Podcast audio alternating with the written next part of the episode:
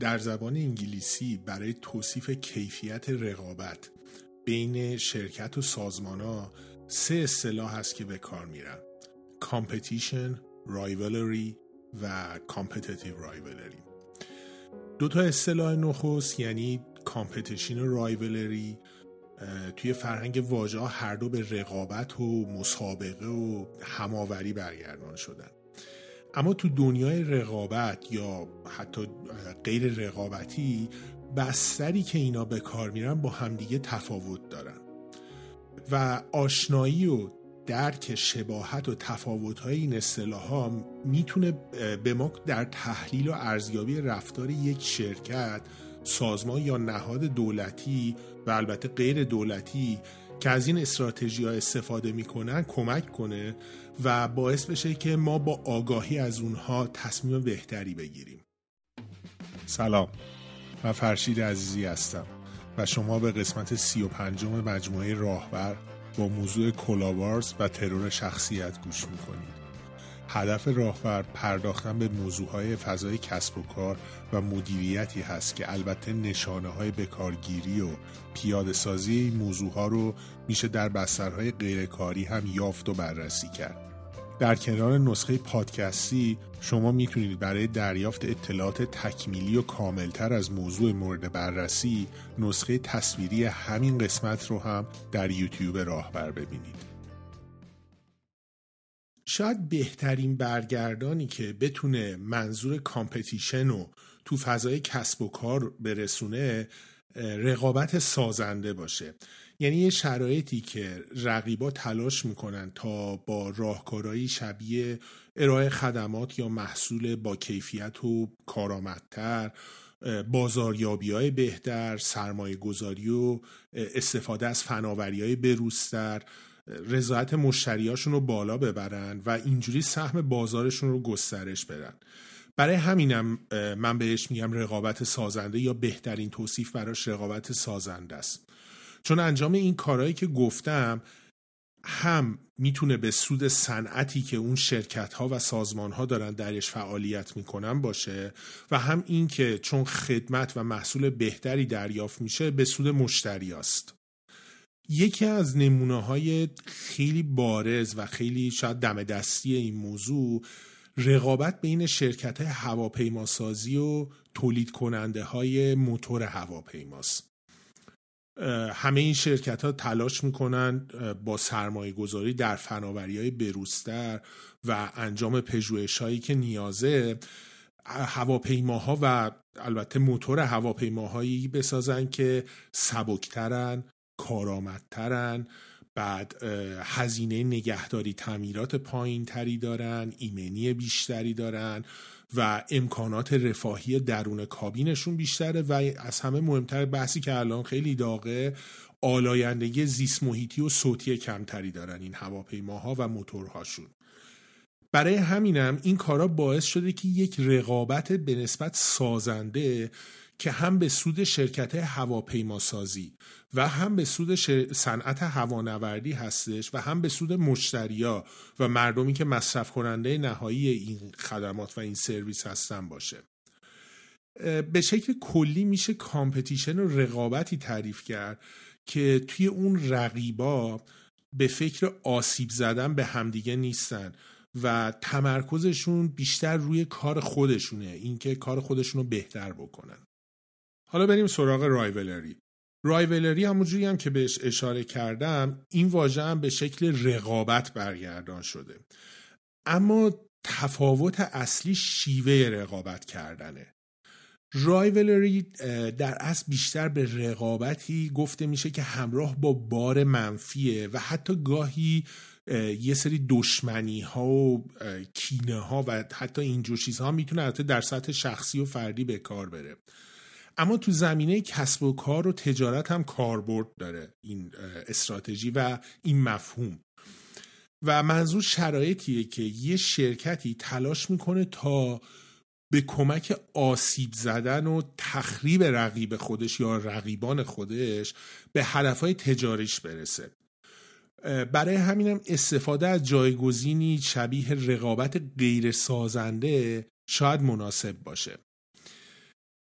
توی همچی حالتی یه شرکت به جای اینکه روی بهبود کیفیت و راهکار کاهش قیمت و افزایش امتیازهای محصول یا خدمت خودش و اینجور داستان ها سرمایه گذاری و کار بکنه با خراب کردن و یا مثلا پخش کردن شایعه و بد گفتن از رقیب یا رقیبای خودش باعث بدبین شدن مشتری ها نسبت به اونها میشه و به این شیوه با این راه می‌خواد مثلا سهم بازار خودش رو افزایش بده و بزرگتر بکنه. یه نمونه هم برای اینکه درباره رایولری گفته باشم میشه به روشی که در اون با انجام اون رایولری و انجام اون کار به آگهی های اینترنتی یک شرکت میشه آسیب زد اشاره کرد. آگهی های گوگل اینجوری کار می‌کنن که شما انگامی که آگهی رو می‌ذارید و با یه سری کلید واجه های مشخص توی صفحه ها انگامی که یه کاربری جستجو می‌کنه برای اون کلید واژه ها نمایش داده میشه به این شکله که هرگاه روشون کلیک بشه هزینه کم میشه و پیش از کلیک کردن هزینه کم نمیشه برای اون آگهی.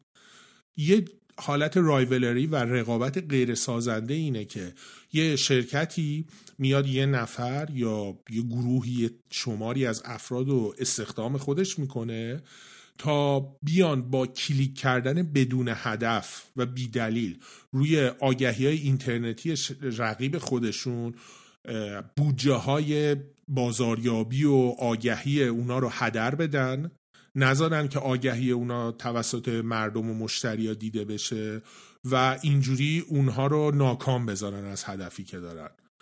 خب تو این حالت می‌بینین که بدون اینکه سرمایه گذاری یا کاری در راستای بهبود محصول یا خدمت انجام شده باشه یا حتی در سطح بالاتر بخواد به صنعتی کمک کرده باشه تنها تلاش و هدف و تمرکز روی تخریب و هدر دادن منابع مالی رقیبه. تا اینجوری بهش آسیب بزنن و بلکه بتونن سهم بازار خودشون رو گسترش بدن. برای همینم برای جنبندی میشه گفتش که تو رایولری رقیبا هیچ توجهی به بهبود کیفیت کار خودشون ندارن. و همونجور که گفتم تنها تمرکزشون تو آسیب زدن به حریف و, و اگر بتونن حتی از صحنه بیرونشون بکنن.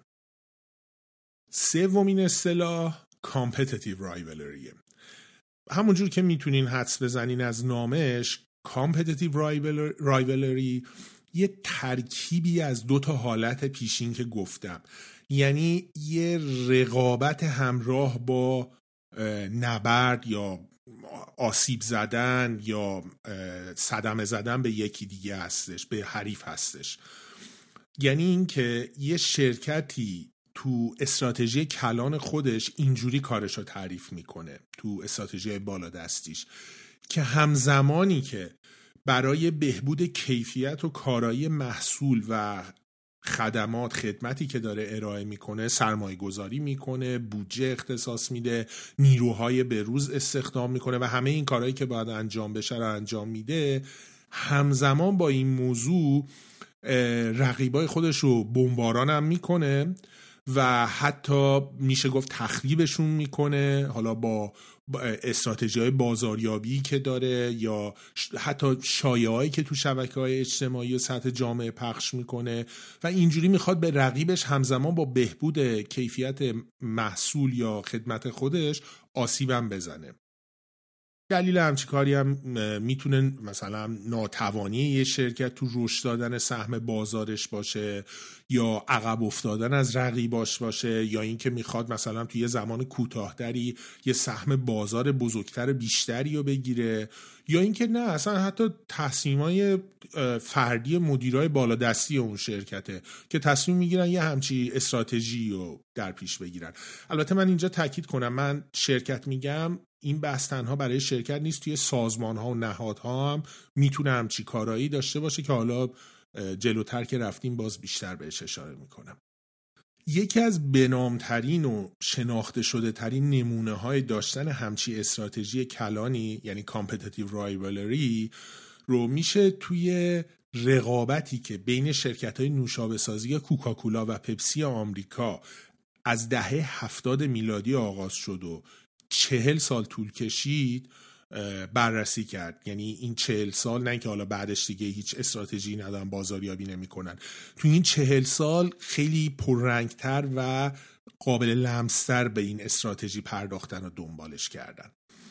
و این دوره حدودا چهل ساله رو توی دنیا بهش کلاوارز میگن یا حالا جنگ نوشابه ها و یکی از بهترین نمونه های آموزشی برای درک و فهم استراتژی های بازاریابی و ابعاد گستردهشونه. توی این چهار دهه توی این چهل سال این دوتا شرکتی که هم خیلی بزرگ بودند و هم بسیار پولدار بودند همزمان با این که در بهبود کیفیت نوشیدنی هاشون و ارائه نوشیدنی های تازه مثلا با اسانس های تازه و نوشابه رژیمی یا از این دستکارها سرمایه گذاری بسیار هنگفتی می‌کردن. و سبدهای محصولشون رو گسترش می‌دادن یا حتی شرکت های کوچیکتری که تو یه بخش کوچیکی از بازار یا توی کشور دیگه توی منطقه جغرافیایی دیگه ای که داشتن کار می‌کردن رو میخریدن برای اینکه بتونن سهم بازارشون رو گسترش بدن به بازارهای تازه به آدمای تازه دسترسی پیدا کرده باشن و از این دستکارها می‌کردن که اینا همه هزینه های داخلیه. یعنی هم به سود اون صنعت نوشابه سازیه هم در راستای بهبود کارهای شرکته. همزمان با این به شکل خیلی حرفه‌ای و دقیق رقیبشون هم بمباران می‌کردن و تلاش می‌کردن این دیدگاه این اندیشه رو بین مصرف کننده ها جا بندازن بین کسایی که نوشابه خورن که مزه اصلی نوشابه برای اون, برای اون شرکت اونهاست نه شرکت رقیبشون.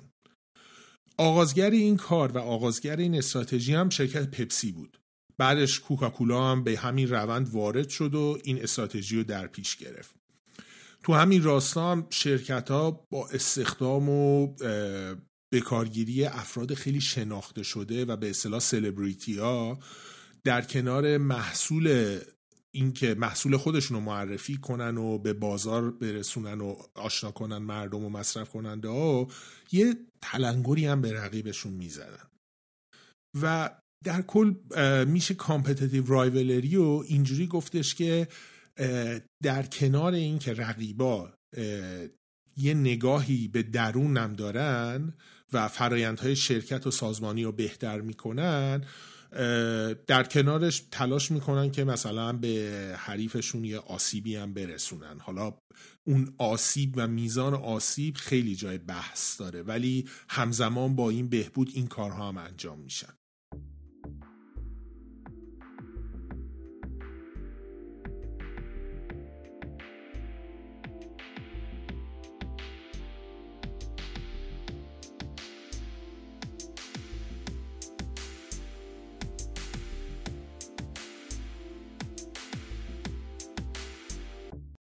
خب همونجوری که اشاره کردم competitive rivalry خیلی توش بحث آگهی ها و گفتم سلبریتی ها رو استخدام می‌کردن یا از این دست کارا می‌کردن کارهای طبیعتا هزینه بری هستش ساختن آگهی های گرون و پردردسر تلویزیونی دادن جایزه‌های خیلی بزرگ و پرهزینه و گرون برای برنده های خوشبخت.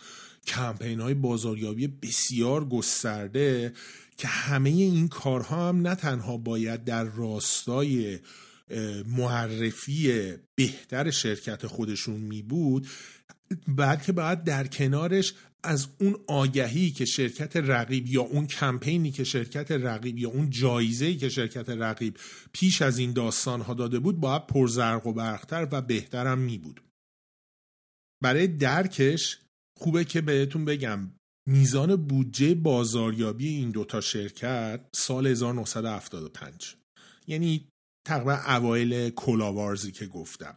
برای کوکاکولا 25 میلیون دلار و برای پپسی 18 میلیون دلار بود. حتی بگم کوکاکولا شرکت بزرگتری از پپسی هم بوده همه این دوران. میگم توی کلاوارز 1975 به قیمت دلار اون روز کوکاکولا 25 میلیون دلار بودجه داشت. برای بازاریابیش پپسی 18 میلیون دلار. یک دهه بعد یعنی سال 1985 این عدد برای کوکاکولا به 72 برای پپسی هم به 57 میلیون دلار رسید. یعنی کوکاکولا 288 درصد رشد و, و پپسی 316 درصد رشد تو بودجه های بازاریابیشون داشتن به دلار اون روز. می‌دونم الان این روزا ما داریم برای موضوع مختلف و فناوری و اینا قیمت های خیلی عجیب غریب میلیارد دلاری و اینا میشنویم. ولی برای اون دوران که این موضوع ها کمتر بود این عددها خیلی بزرگین و این رشد خیلی بالا بوده. حالا غیر از بحث پولی و هزینه بر بودن این آگهی ها و این داشتن یه همچی استراتژی competitive rivalry این کمپینا و اجرای این دست استراتژی ها در پی گرفتنشون ریسک حقوقی بالا هم دارن. چون در صورتی که یکی از این کمپینا و آگهی ها درش اینجور احساس بشه که نقص قانون تجارت پیش اومده شرکت ها بلا فاصله از هم شکایت می‌کنن. یه گروه وکیلای بسیار خبره و بسیار چیره دستی دارن که اصلا کارشون اینه پیگیری این که ببینن کمپین طرف مقابل چیه که بتونن از توش یه آتویی بگیرن و یه شکایتی بکنن. یه نمونهش هم شبیه شکایتیه که شرکت پپسی از شرکت کوکاکولا سال 2009 کرد.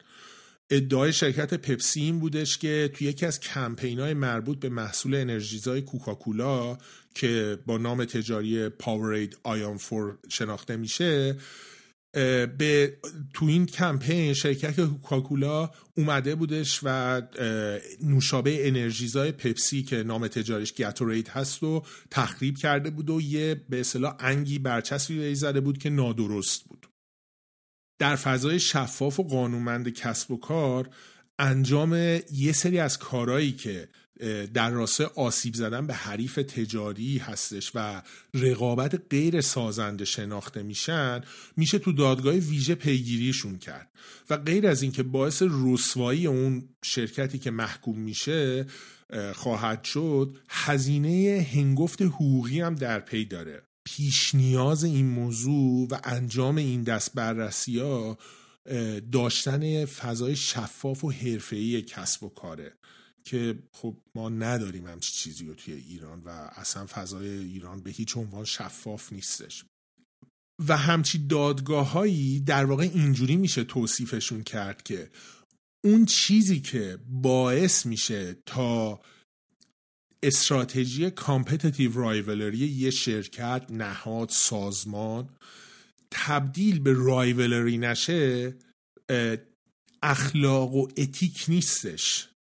بلکه قانون و دادگاه و امکان رسیدگی به بیقانونی هستش که جلوی این شرکت ها و نهادها و سازمان ها رو می‌گیره که نرن سراغ اون نرن در واقع به سمت دشمنی رایولری و آسیب زدن و بیقانونی کردن و از قانون گذشتن.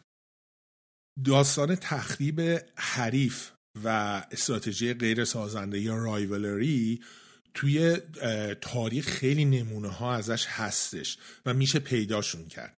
حالا یکم برای اینکه این بحثمون رو تنها محدود به نمونه ها و مورد هایی که در زمینه تجارت و اقتصاد بوده محدود نکنیم من می‌خوام یکی از نمونه های اجتماعی و تجاری پیاده کردن همچی استراتژی رو براتون بگم. این نمونه تاریخ پیش اومدن و رخدادش برمیگرده به یه صد پیش بیشتر از یک صد پیش حتی. یعنی سال 1921 تو شهر تولسا در ایالت اوکلاهاما آمریکا. که این رویداد به نام قتلهای قتل عام نژادی تولسا قتل عام گرین یا قتل عام Black Wall Street معروفه. حالا من اینجا نمی‌خوام به شکل گسترده به تاریخچه این فاجعه بپردازم.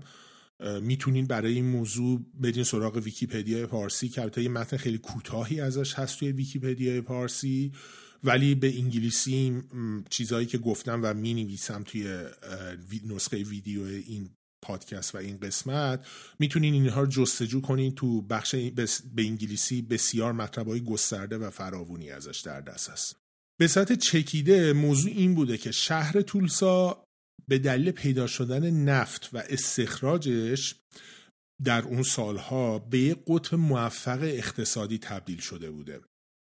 و چون پیش از پیدا شدن نفت یه سرمایه گذار و بازرگان سیاه پوست خیلی زمین اون منطقه خریده بود و زمین های فراوونی داشته و کسب و کار را انداخته تو اون منطقه باعث شده که خیلی از ساکنین این شهر سیاه پوست باشن و البته این ساکنین سیاه پوست بسیار درآمدهای هنگفتی هم داشته باشن. چون از بابت استخراج و تولید نفت پول فراوونی سرازیر شده به اون شهر و منطقه و چون کسب و کارها بیشتر دست سیاه پوستا بوده در اونا بیشترین بهره رو از این ثروت باد آورده بردن و خیلی پولدار شدن. تا جایی که میگم به این منطقه می‌گفتن وال استریت سیاه آمریکا. باز برای اینکه بهتر این میزان ثروت رو درک کنیم من می‌خوام که یه چند تا عدد بهتون بگم تا میزان پولدار بودن این منطقه رو بهتون بیشتر برسونه و نشون بده. پیش از اینم که این عددا رو بگم این موضوع بگم این موضوع مال بیشتر از 100 سال پیشه. یعنی تقریبا پایان دوره قاجار. آخرای سلطنت احمد شاه قاجار. و اون موقع مثلا شما در نظر بگیرید این عددا برای اون موقع برای یه شهری که نه چندان هم بزرگ بوده تا پیش از این خیلی عددهای خیلی بالاییه. سال 1921 جمعیت این شهر 100 هزار نفر بوده تنها.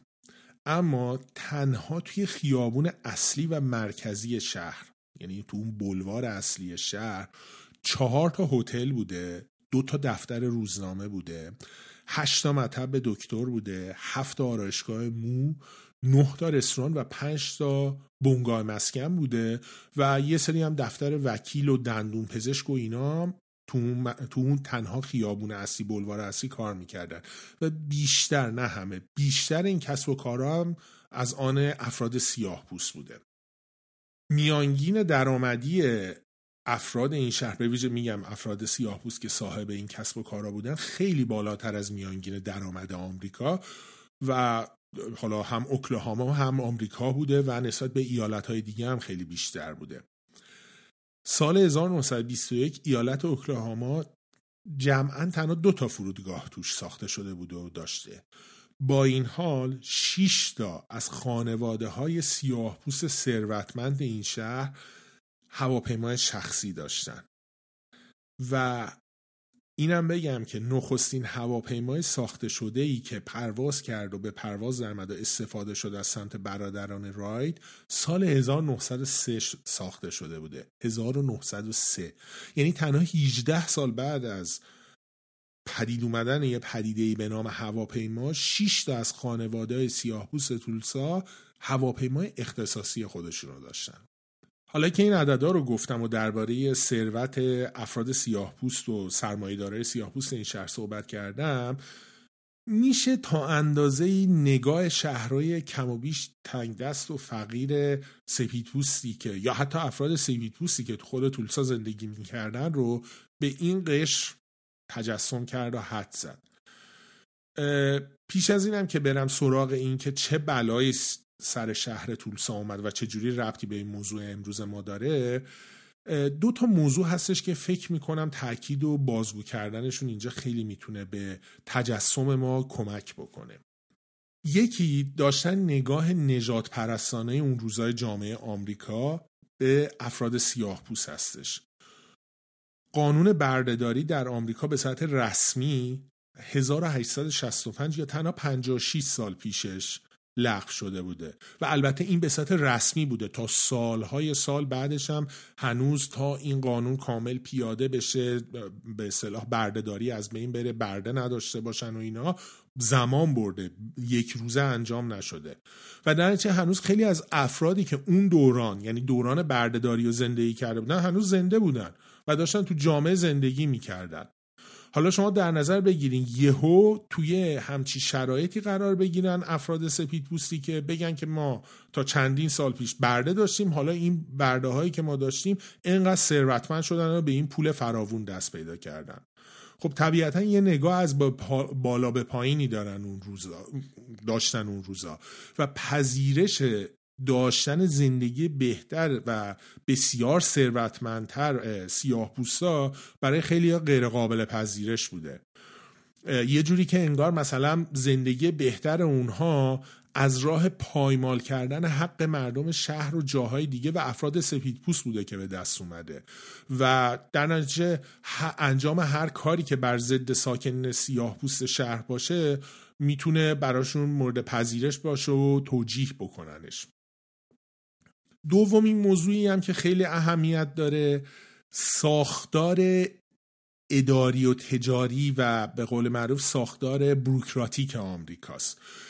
روش حتی امروز هم هست روش بروکراسی که در سازمان ها و شهرها شهرداری ها و ایالت های آمریکا هستش خیلی شبیه رفتار و استراتژی هستش که یه شرکت خصوصی در پیش می‌گیره. یعنی اینکه اون شهر و بالا همه شهرها ایالت های آمریکا تصمیم ها و کارهایی که انجام میدن در این راستاست و اون قوانینی که تصویب می‌کنن در این راستاست که به درآمد بالاتر برسن بهرهمند بیشتر بهرهمند بشن و امکانات بیشتری در دست اونها باشه. میگم چه در سطح شهری چه در سطح ایالتی.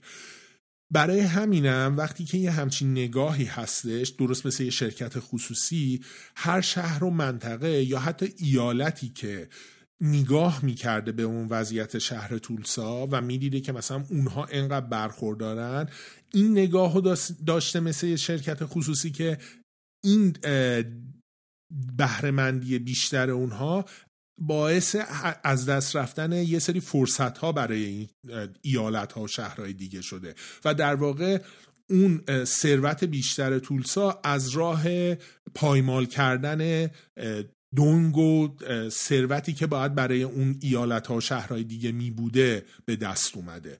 و خب این هم یه نگاه دومیه که نه تنها در سطح فردی در سطح بروکراسی و ایالتی و شهری و اینا هم میشه بهش فکر کرد تا برای تجسم بهتر از اوضاع اون روز به ما کمک بکنه. و اما فاجعه شهر تولسا. تو روز ده خرداد 1300 خورشیدی که میشه 31 مارچ 1921 میلادی روزنامه تولسا تریبیون که از غذا مالکیت سپیدپوست هم داشته یعنی یک سپیدپوست صاحب روزنامه بوده گزارش میده که یه فرد سیاه توی آسانسوری تو ساختمونی قصد تجاوز به یه دختر سفید رو داشته.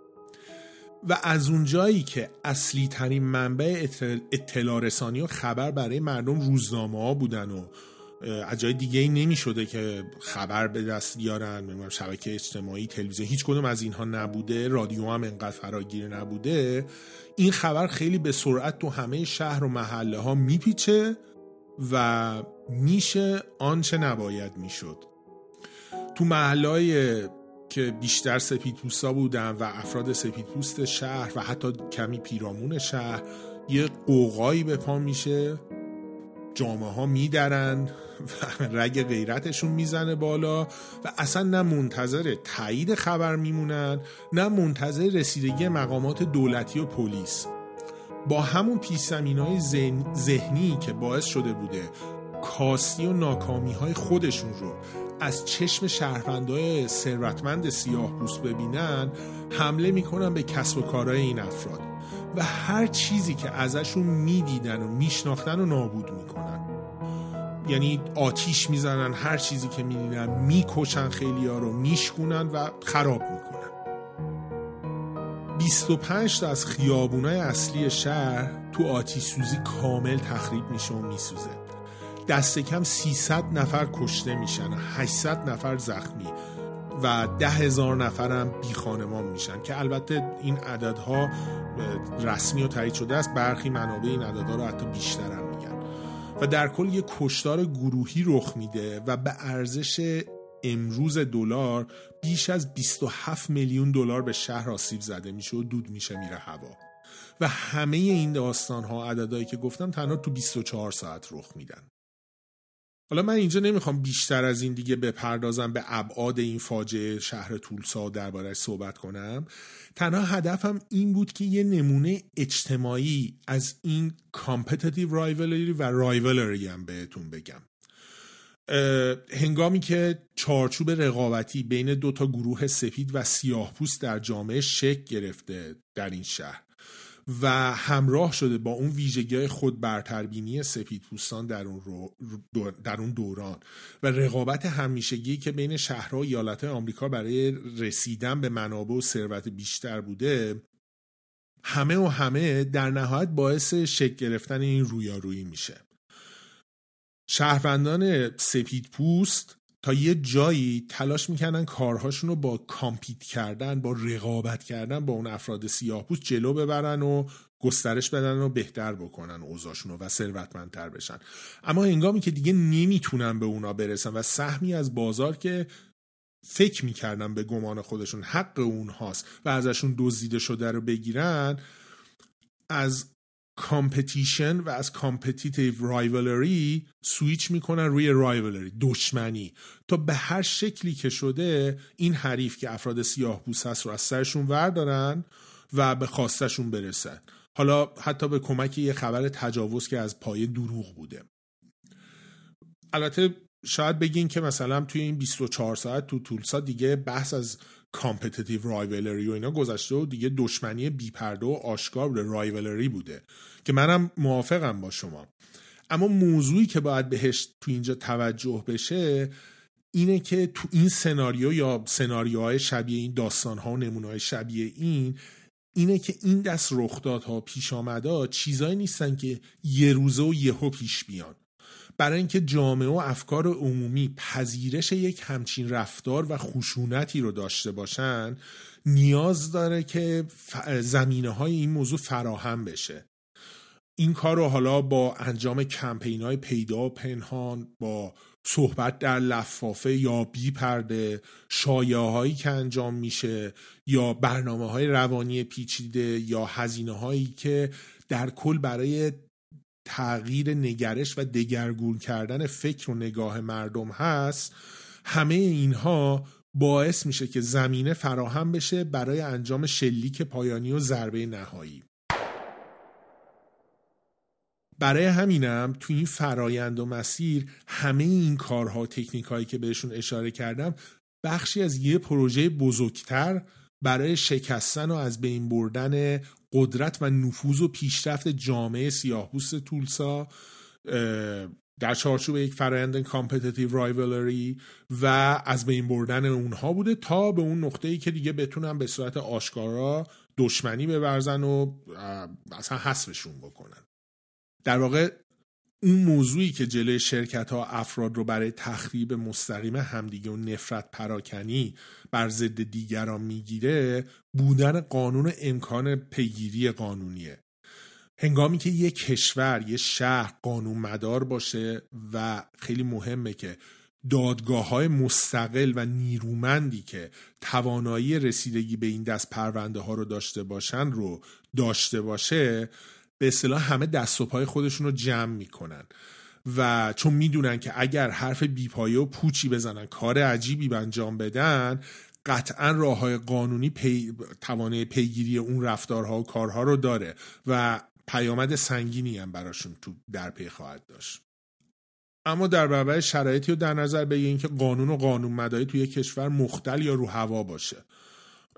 اون مجراهای قانونی اون دادگاه های مستقل و نیرومند همه وابسته به نهاد قدرت باشن و گوش به فرمان نهاد قدرت باشن و همه چیز همه تصمیم ها با میزان هماهنگیشون با مسلحت نظام سنجیده بشه. خب تو همچین حالتی میشه تجسم کرد که همون نهادهای قدرتی که همه اختیارات تو دستشونه قطعا پول خیلی فراوونی هم دارن. کمپین های مورد پسندشون که در راستای فکرشون هست در راستای مسلحتشون هست رو پیاده می‌کنن. جایی هم نیست که بخواد اون نهاد رو بازخواست کنه و در واقع اون نیرویی که باید نهاد رو بازخواست کنه خودش یه بخشی از قدرت مرکزیه. خب حالا شما فکر می‌کنید توی همچی شرایطی چقدر احتمال به خدمت گرفتن استراتژی های competitive rivalry یا از اون مهمتر رایولری و خشونت ورزی به تندترین حالتش وجود داره. یعنی به هر قیمتی که بخوان یه گروه فرد تیف یا هر چیزی رو بخوان بکوبن و بدنام کنن و شرایط جامعه رو آماده کنن که اصلا باعث حسب طرف مقابلشون بشن.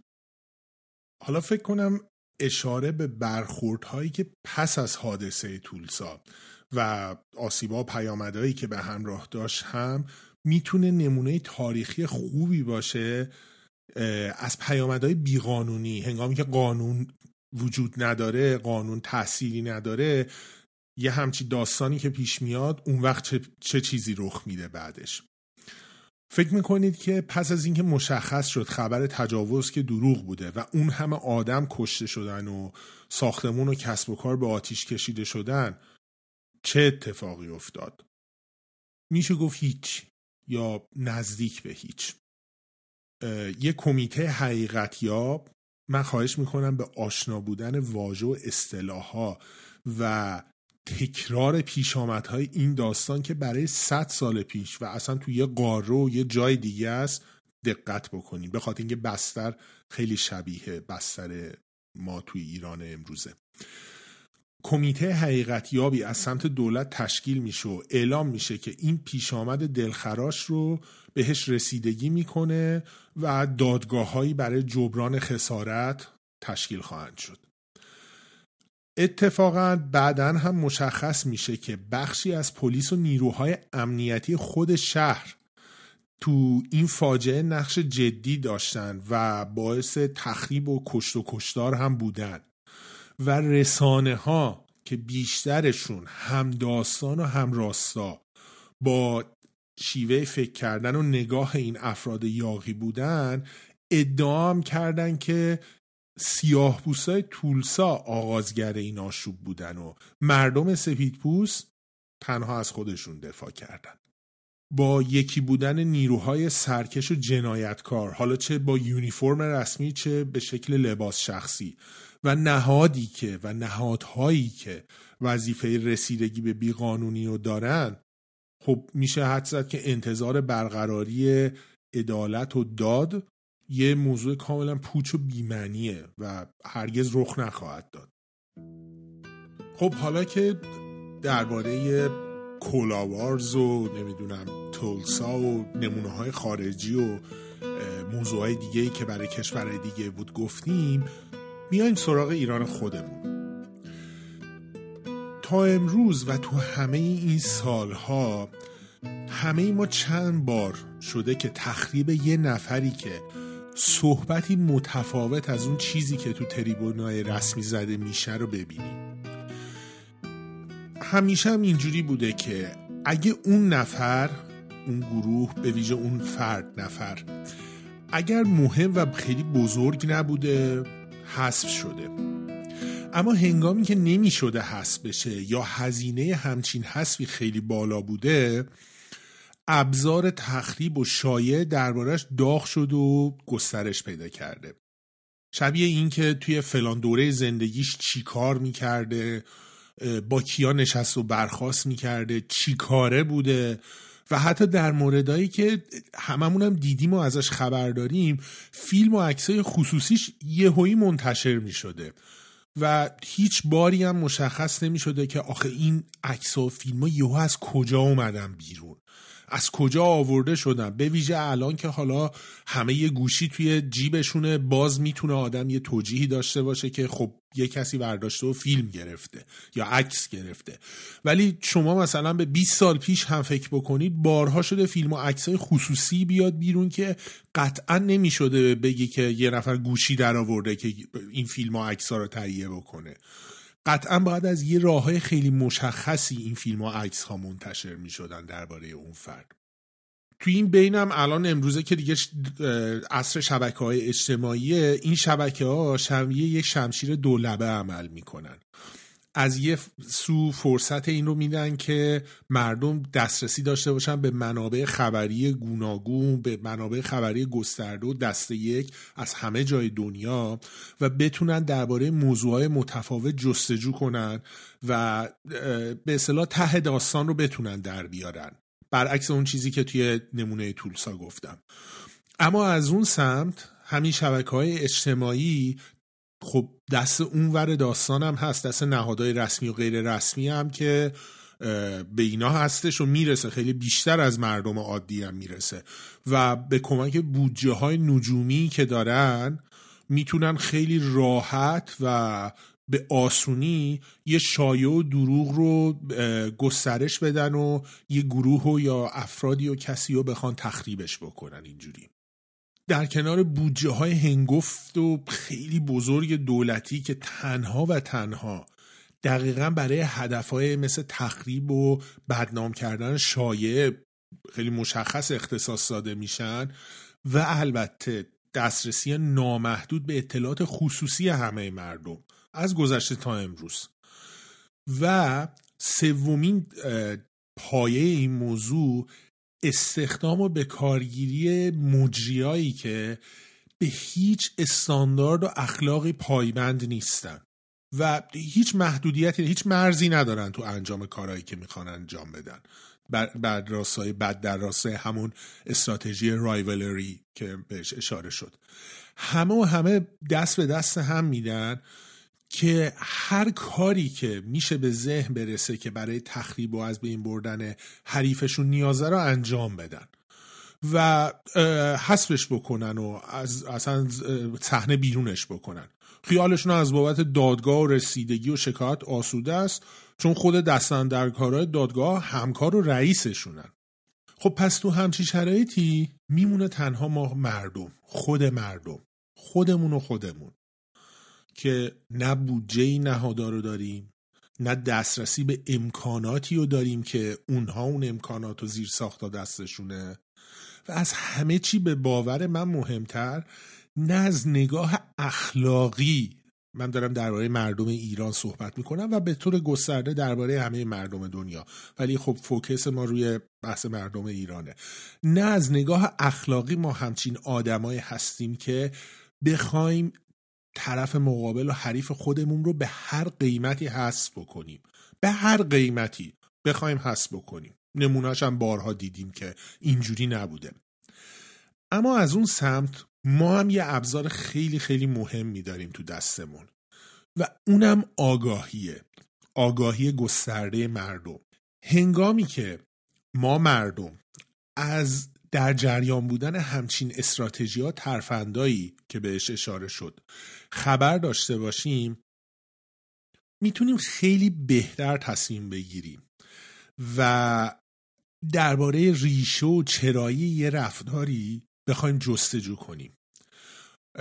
گفتم شبکه های اجتماعی این امکان رو به ما دادن که نسبت به گذشته خیلی خیلی آسونتر و بهتر همه جستجوهامون رو انجام بدیم و درباره درستی موضوعی که ادعا میشه و گفته میشه درباره یه گروهی شخصی یا حالا هر جریانی راستی آزمایی کنیم.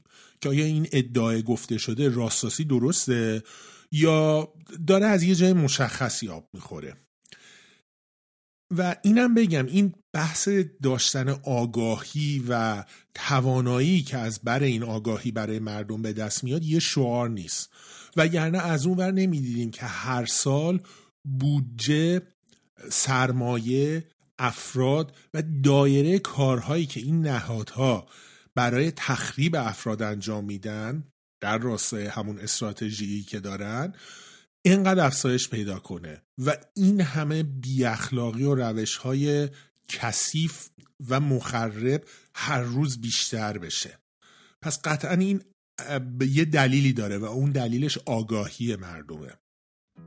امروز دیگه اون دورانی نیست که مردم توی سینما قربانی بشن تا با نسبت دادن این جنایت به طرف مقابل باعث تخریب اون طرف بشن. و همه هم چشم و گوش بسته و تحلیل نکرده این موضوع رو بپذیرن. اینکه حالا به غیر از شواهد فراوونی که در محل اون سینمای سوخته نشون می‌داد که داستان احتمالا چی بوده یک نفر اون دوران حتی نپرسید از خودش که آخه یه سیستمی که همه تلاشش رو داره می‌کنه تا با امتیاز بیشتر دادن. آزادی های بیشتر دادن. فضای جامعه رو آروم بکنه چه دستاورد و امتیازی می‌تونه داشته باشه از قربانی کردن 400 خورده ای مردم بیچاره و هیزم ریختن به کوره بحران؟ چه خروجی می‌تونه براش داشته باشه؟ قطعا هیچی. این همون نکته ایه که میگم باید دیگه الان ته توی یک داستان یک ادعا یک شایعه موضوعی که پیش بیاد و در بیاریم و بعد نسبت بهش واکنش نشون بدیم. ما نیاز داریم صحبت موضوعایی که درباره افراد گوناگون زده میشه رو بررسی کنیم. تا در دام نقشه ای که اون افرادی که شایعی رو پدید میارن رو و وابستگی به یک نهاد و جایی دارن رو نیفتیم. درست شبیه مردم تولسا که نیاز داشتن. پیش از این که داستان ساختگی اون تجاوز رو باور کنن و چشم و گوش بسته بگن اون خبر درسته خبر تجاوز یه فرد سیاه به یه دختر سپید درسته و بعدش بخوان حمله کنن به ساختمونا افراد آتیش بزنن و همه اون بلاها رو پدید بیارن درباره درستی این خبر یکم درنگ می‌کردن یکم جستجو می‌کردن یکم کنکاش می‌کردن. البته من اینو می‌دونم انجام این جستجو و بررسی ها خیلی کار زمان برا سختیه.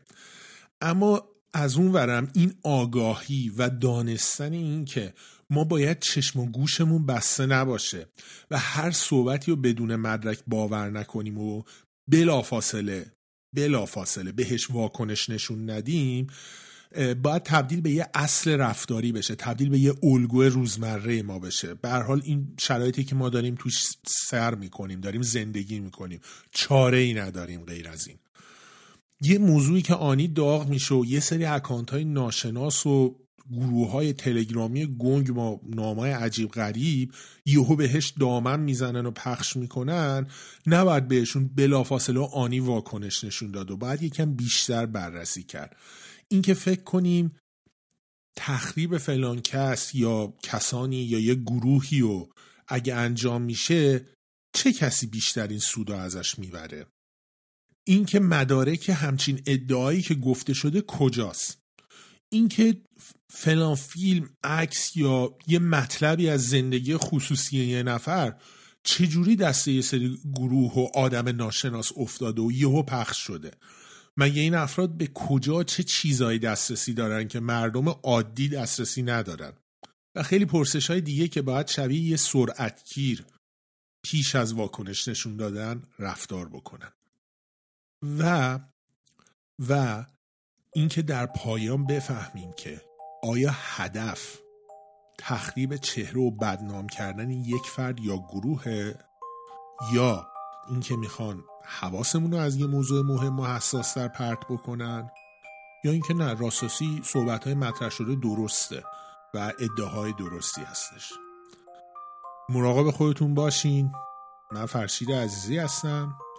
امیدوار پایدار و استوار بمونین که آینده روشن در پیشه. زن زندگی آزادی.